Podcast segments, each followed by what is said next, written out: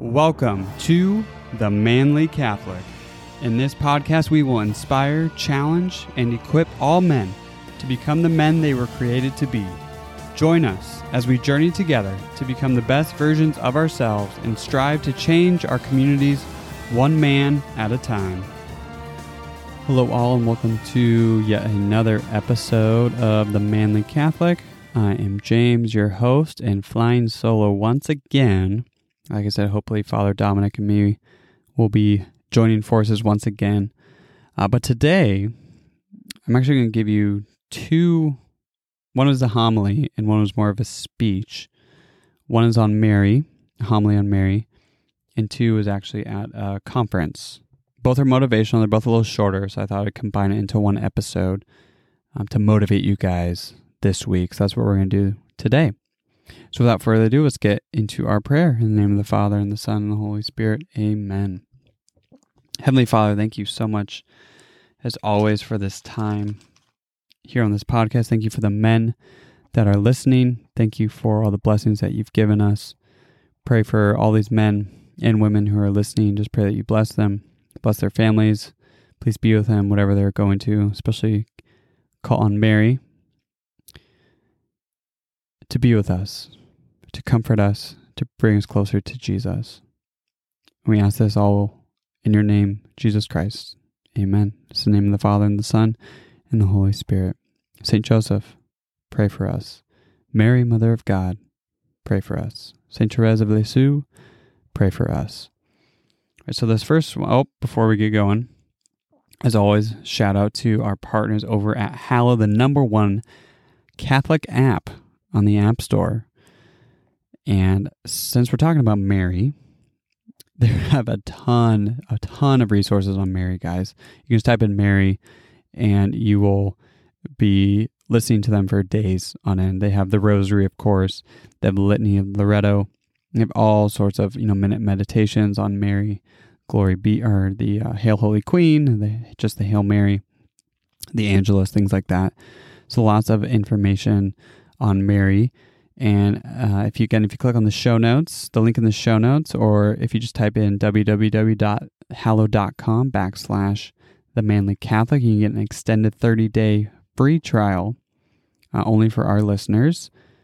And again, I highly, highly recommend it. It will really help deepen your prayer life. It's tremendously helped me, and uh, I wouldn't partner with him if I didn't actually believe in it. So Again, check that out. Again, www.hallow.com backslash the manly Catholic, or you can click on the link in the show notes.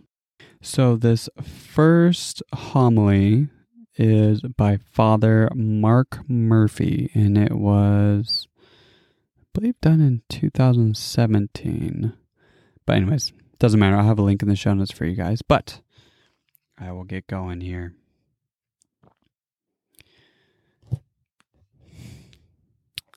Look to Mary. Look to Mary. That is my encouragement to all of us on this feast day of the birth of the Blessed Virgin Mary. Why?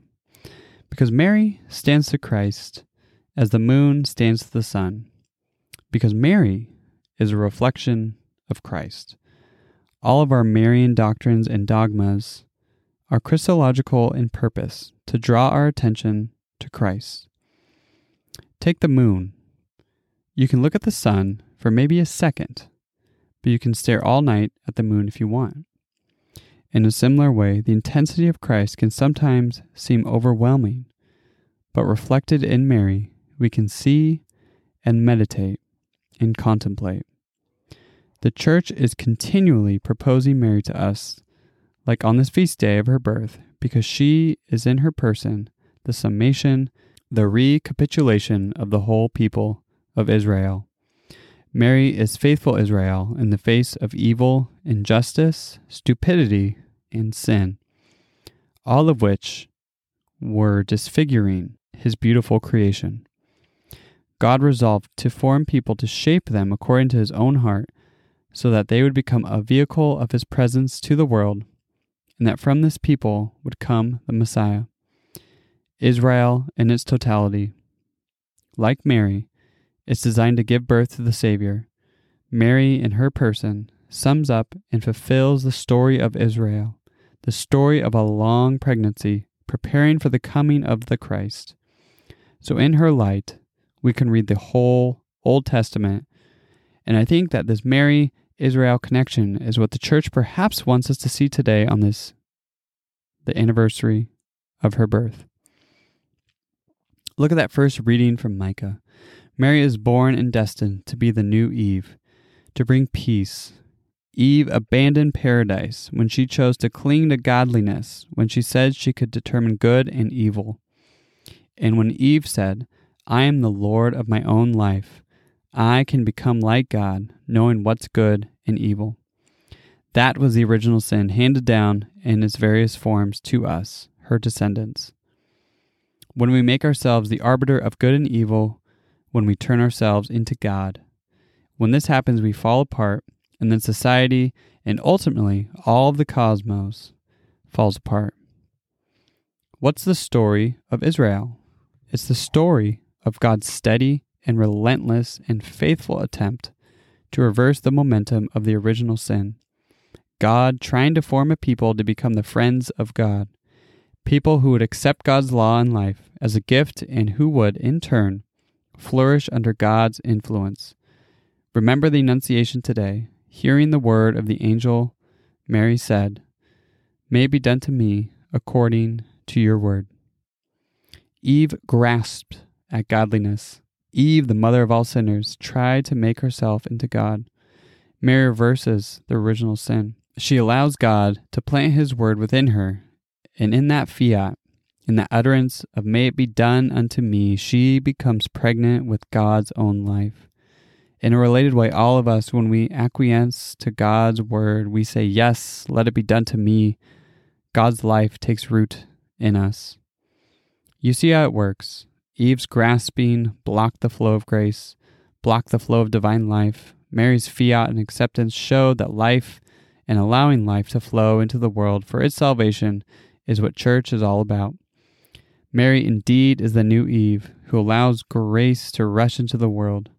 We stare at Mary.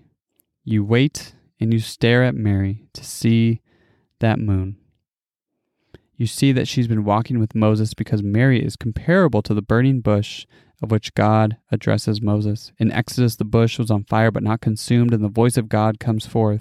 The closer God gets, the more we are ourselves. God's glory for us means we are called to be fully alive. We are consumed by God's presence, but rather illuminate, raised above it. Mary is like the burning bush because Christ, the divine presence, is alive in her doesn't overwhelm her or suppress her, but rather makes her radiant, luminous, as she says in her Magnificat, My soul magnifies the Lord. Her soul is most itself when it's focused on Christ. Mary sums up all of the great Old Testament figures and speaks this great biblical truth that you should stare at Mary as you stare at the moon, for in her reflected light we see the history of Israel and we see the glory of Christ Himself, who is the glory of His people Israel. So, look to Mary. Whew. All right, again, that was Father Mark Murphy titled Look to Mary. Again, I'll have a link in the show notes for both of these speeches. So, this next one was from Alan Keyes. This is from the Silence Stops Now uh, back in 2018 a USCCB meeting. Um, I believe it's the Church Militant. I don't know if you guys have heard Church Militant.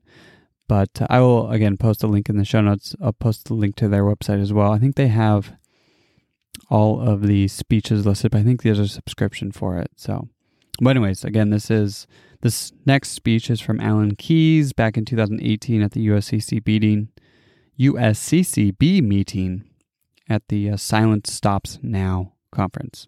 This is more of a motivational one, so gear up.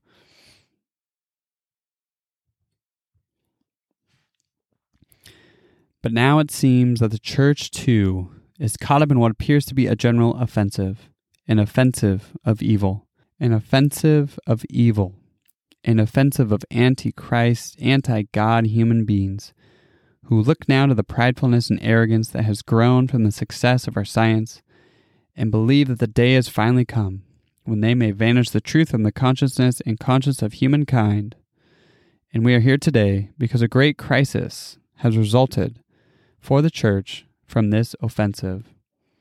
And it seems that at the focal point of that crisis is the leadership which we have relied upon to lead us as light in the midst of this darkness. It is time that we remember that we have accepted the light of Jesus Christ within each and every one of our minds and every one of our hearts and every one of our spirits, and that light shines from us as well.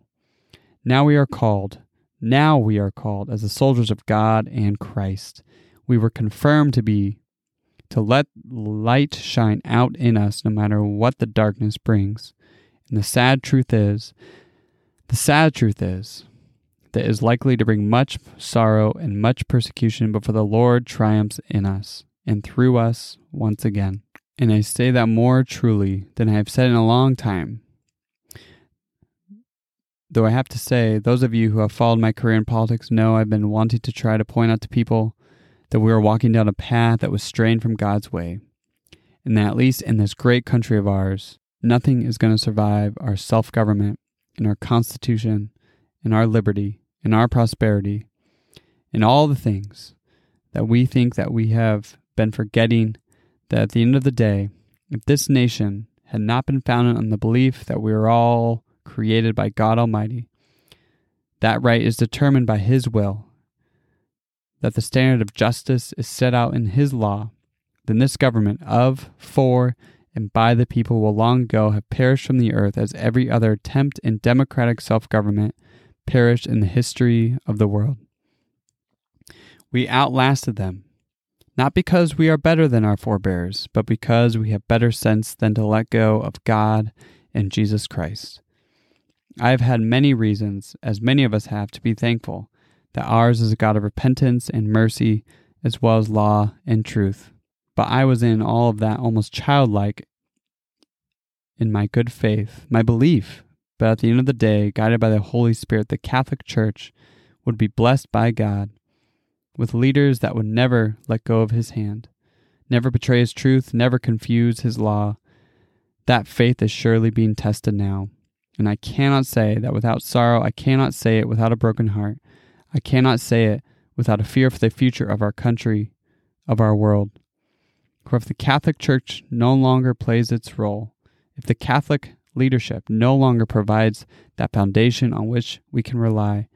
If instead they would have us now commit to embrace the very sins that we are seeing destroy the world, then we must be tempted to believe there is no hope, that God's wrath is already upon us, but no matter how they conduct themselves, we must conduct ourselves as what we have always been told we are.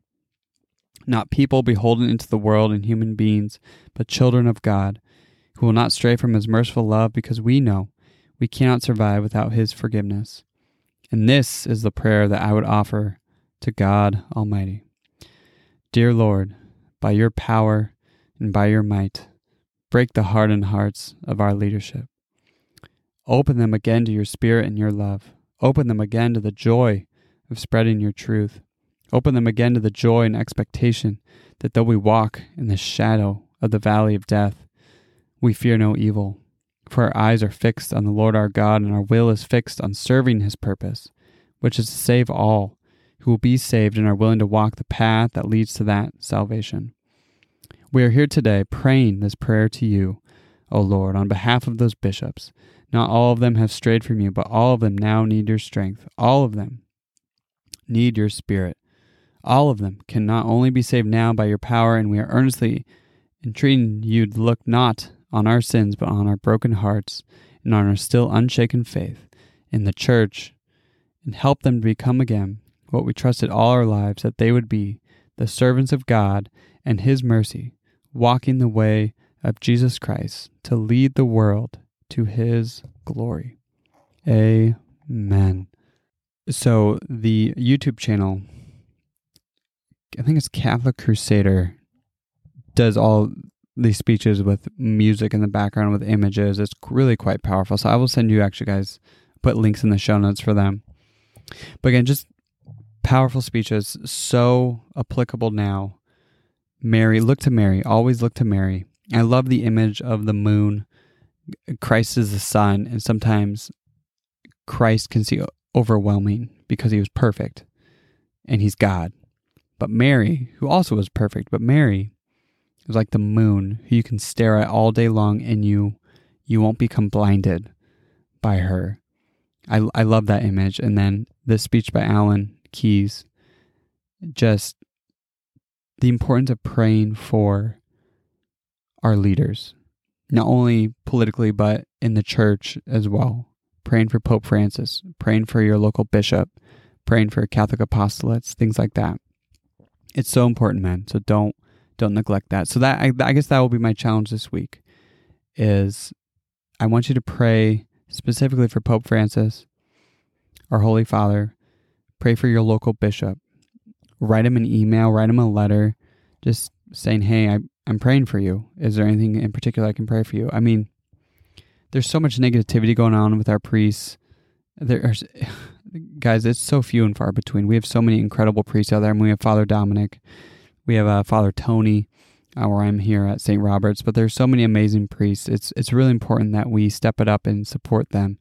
The least we can do is pray for them, have them over for dinner, um, just stop them after mass and say, "Hey, I'm praying for you. Thank you for all you're doing."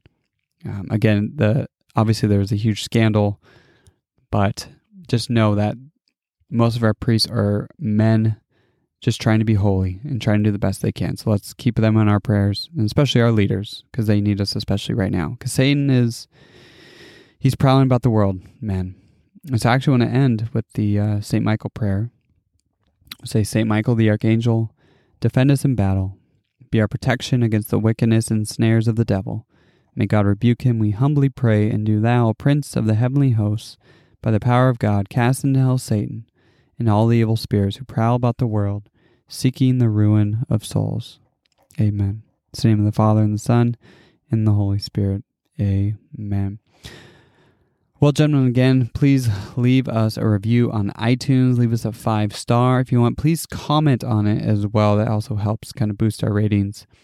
Um, send us an email, Father Dom, and my email will be listed. Uh, keep praying for us, most importantly. And if you do want, feel entitled to support us, we do have a Patreon page. Any bit goes a long way. Help us out. But most importantly, keep praying for us, men. And so uh, until next time, until next week, to challenge you guys to go out there and be saints, and we'll see you all next time. Thank you all so much for tuning in to another episode of The Manly Catholic. If you have not already done so, please hit that subscribe button wherever you get your podcast to make sure you don't miss a single episode. It will also help grow the show and reach as many men as possible. We truly think this podcast can change families and help men to change the world. Thank you again so much for tuning in, and God bless you.